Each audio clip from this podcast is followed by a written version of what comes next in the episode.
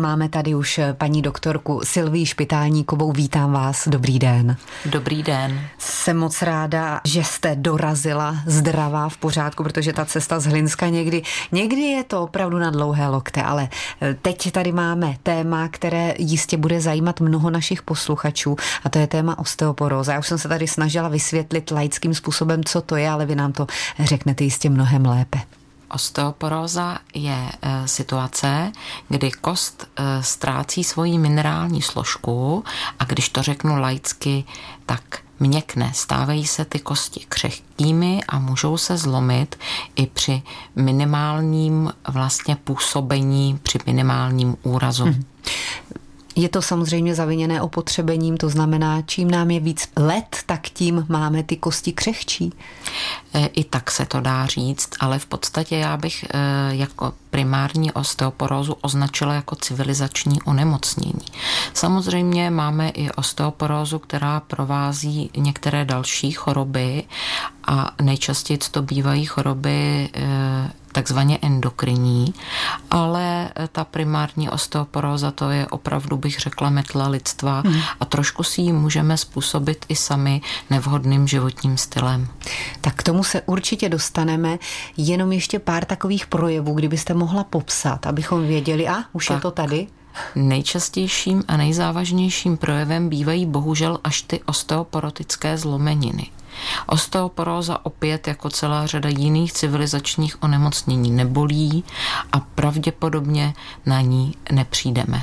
Můžeme mít podezření, ale e, těžko Eh, těžko se člověku samotnému mm-hmm. určí taková ta autodiagnóza. Takže skutečně se to pozná až podle té první zlomeniny, kdy jdeme na nějaké to vyšetření a tam se to zjistí a začneme brát vitamíny, D, kalcium a podobně. Takhle to bývá. Ano, přesně takhle a myslím si, že to je velmi závažný moment, že vlastně nemůžeme sami poznat, eh, jestli eh, osteoporózu máme nebo nemáme.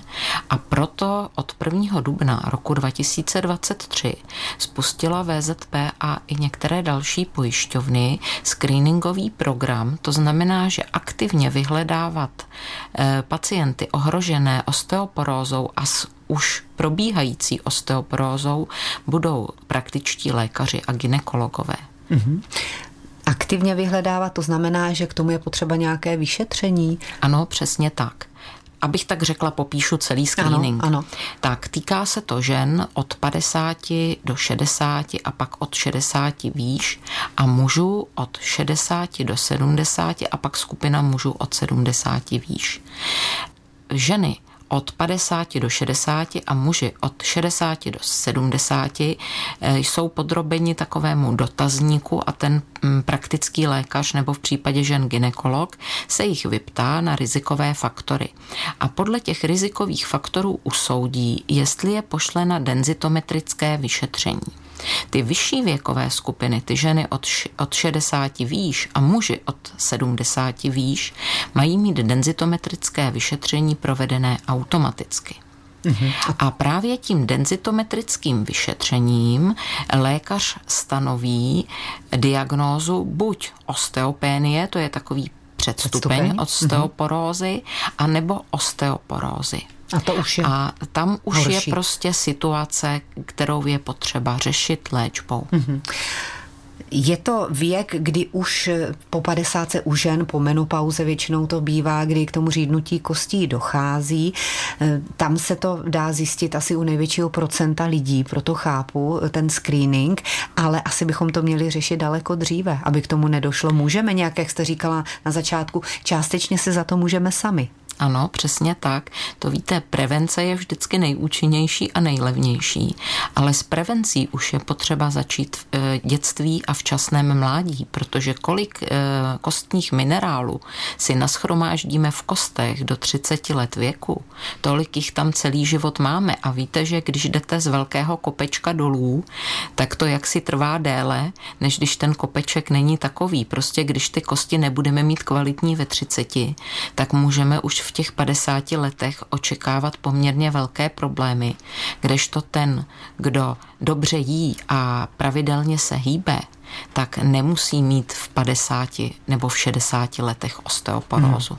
Hmm. Lékařka Silvie Špitálníková, která má jednu ze svých ordinací v Hlinsku, je tady naším dnešním hostem v radioporadně a řeč je o osteoporóze, o prevenci a léčbě. Ještě si eh, rozhodně něco řekneme k tomu denziometrickému vyšetření, ale vy jste trošku nás vyděsila před chvílí, paní doktorko, říkala jste, no jo, ale na tom se musí začít pracovat už v dětství a v mládí, na tom, abychom měli teď po té 50, 60, 70 dostatek vápníků.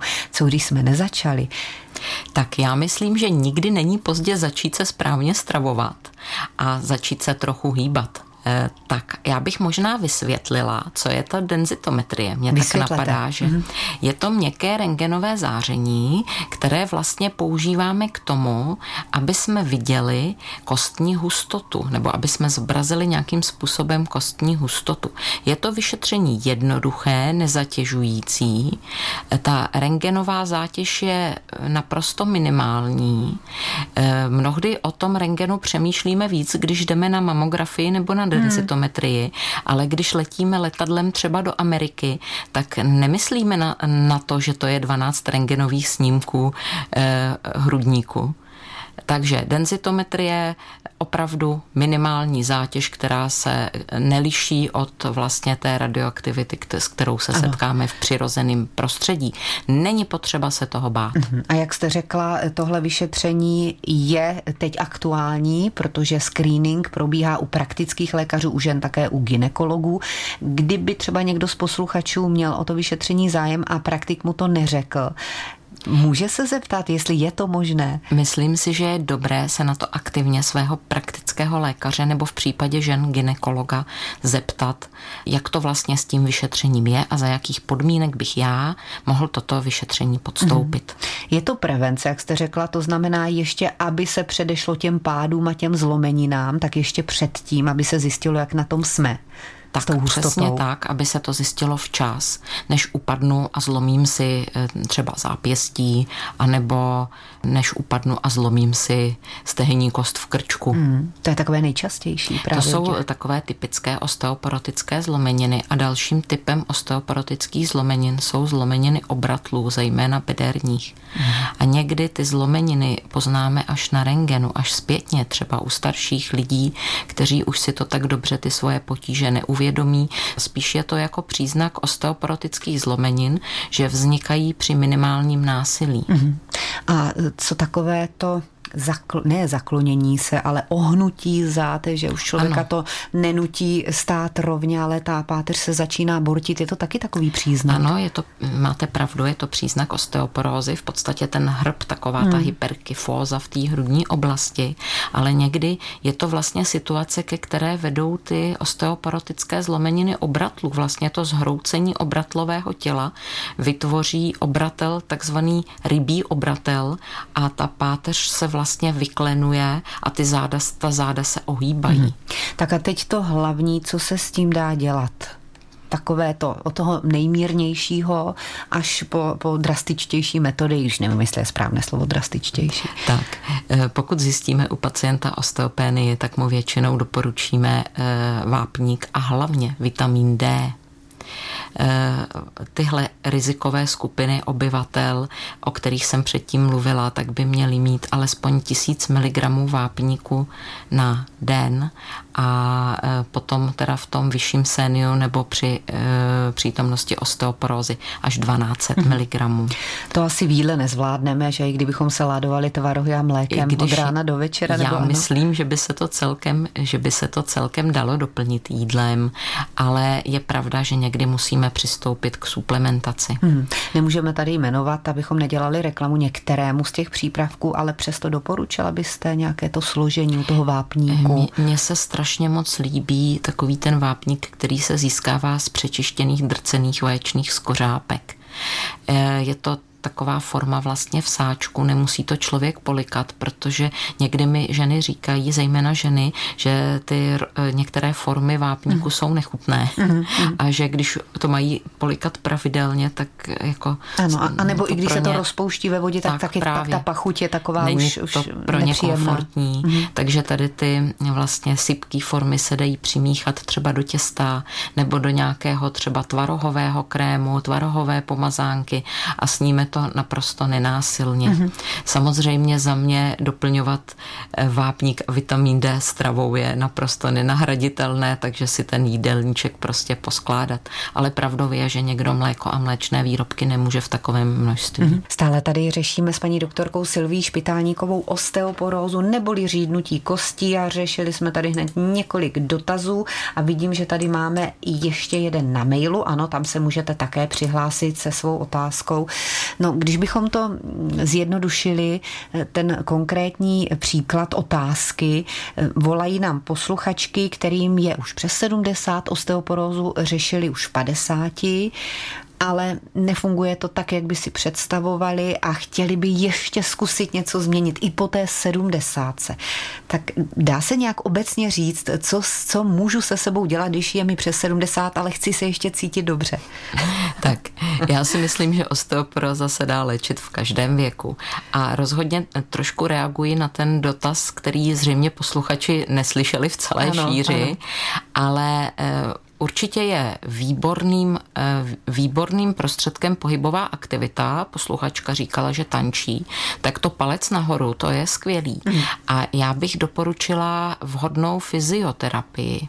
Jo, pokud už ho, zlomenina je zhojená a upravili jsme si jídelníček, bereme tu léčbu, což v tomhle případě bylo zaléčeno, tak je důležité, důležité vlastně napravit ty následky té osteoporozy osteoporotické zlomeniny, která tam proběhla. Mm-hmm. Takže já bych v tomhle případě doporučila vhodnou fyzioterapii a samozřejmě pravidelné kontroly buď v osteologické ambulanci nebo v endokrinologické ambulanci nebo nově bude možno i u praktických lékařů. Ještě se zeptám na hormonální léčbu. Ta je teď, to je taková novinka, která docela funguje, bych řekla. Ano, hormonální léčba, to je úplně skvělá záležitost. Většinou to mývají v rukou ginekologové, ale tam je potřeba nasadit tu hormonální léčbu zavčas.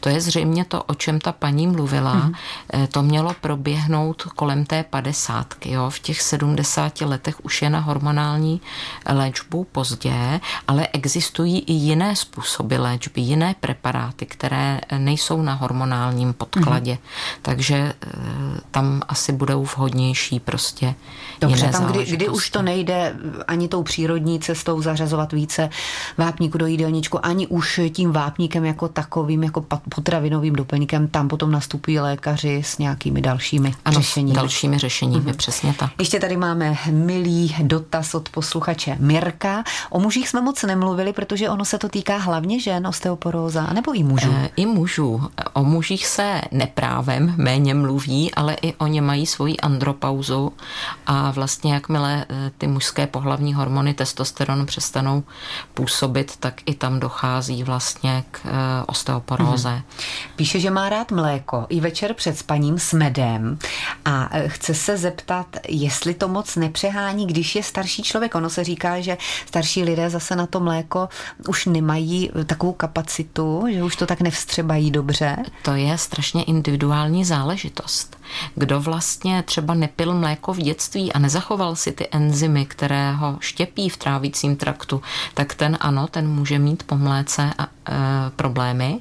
Potom bych ale zkusila zakysané mléčné výrobky, proto je vlastně máme, tím se to dá obejít, nemusí to být mléko sladké, může to být mléko kyselé, může to být zakysaná smetana, jogurt, můžeme si to připravit i doma z vhodných bakterií, aby jsme měli jistotu, že to je to správné. Mm-hmm. A e, nemusí to prostě být to sladké mléko, které může působit zažívací potíže. Ale já bych řekla, že mléka není nikdy dost. Tak možná to ještě jednou tedy ve zkratce zopakujeme. Důležitost mléka, mléčných výroků, zakysaných mléčných výroků v každém věku, už od dětství, jak se na toto tělo zvykne, říkala jste, je velmi důležité do třicítky i se tomu věnovat. Teď vitamin D, to tady váš kolega v pátek, tady byl praktický lékař, pan Tischer, tady z Pardubic a hlásal, že vitamin D skutečně důležitá, důležitý doplněk teď nejen v tom zimním období. Co ještě takového narychlo, co můžeme každý z nás musím, si přidat do jídelníčku? Musím panem kolegou souhlasit. D je úžasný vitamín, něco na pomezí vitamínu a hormonu. A určitě eh, suplementovat D přes zimu a podle mého názoru názoru je přes zimu, od září do dubna. Jo? Mm-hmm. E, tak a kde to, ten vitamin D hledat, to, o tom jste asi mluvili, ryby, tučné ryby a spolu s vápníkem ořechy, mandle, všechna semínka, různé klíčkové oleje, prostě tam, kde ty rostliny dávají to nejlepší ze sebe. I luštěniny? Můžeme uh, hledat i v luštěninách něco z toho? No, já bych, spíš, já bych to spíš odvedla třeba k maku. Aha. Jo? Um, různé makové nádivky, úplně úžasné. Mm-hmm. Tak budou škubánky dneska k večeři. Moc děkujeme za návštěvu, ať se vám daří. Hodně uzdravených pacientů vám přejeme. Naslyšenou někdy příště. Naslyšenou.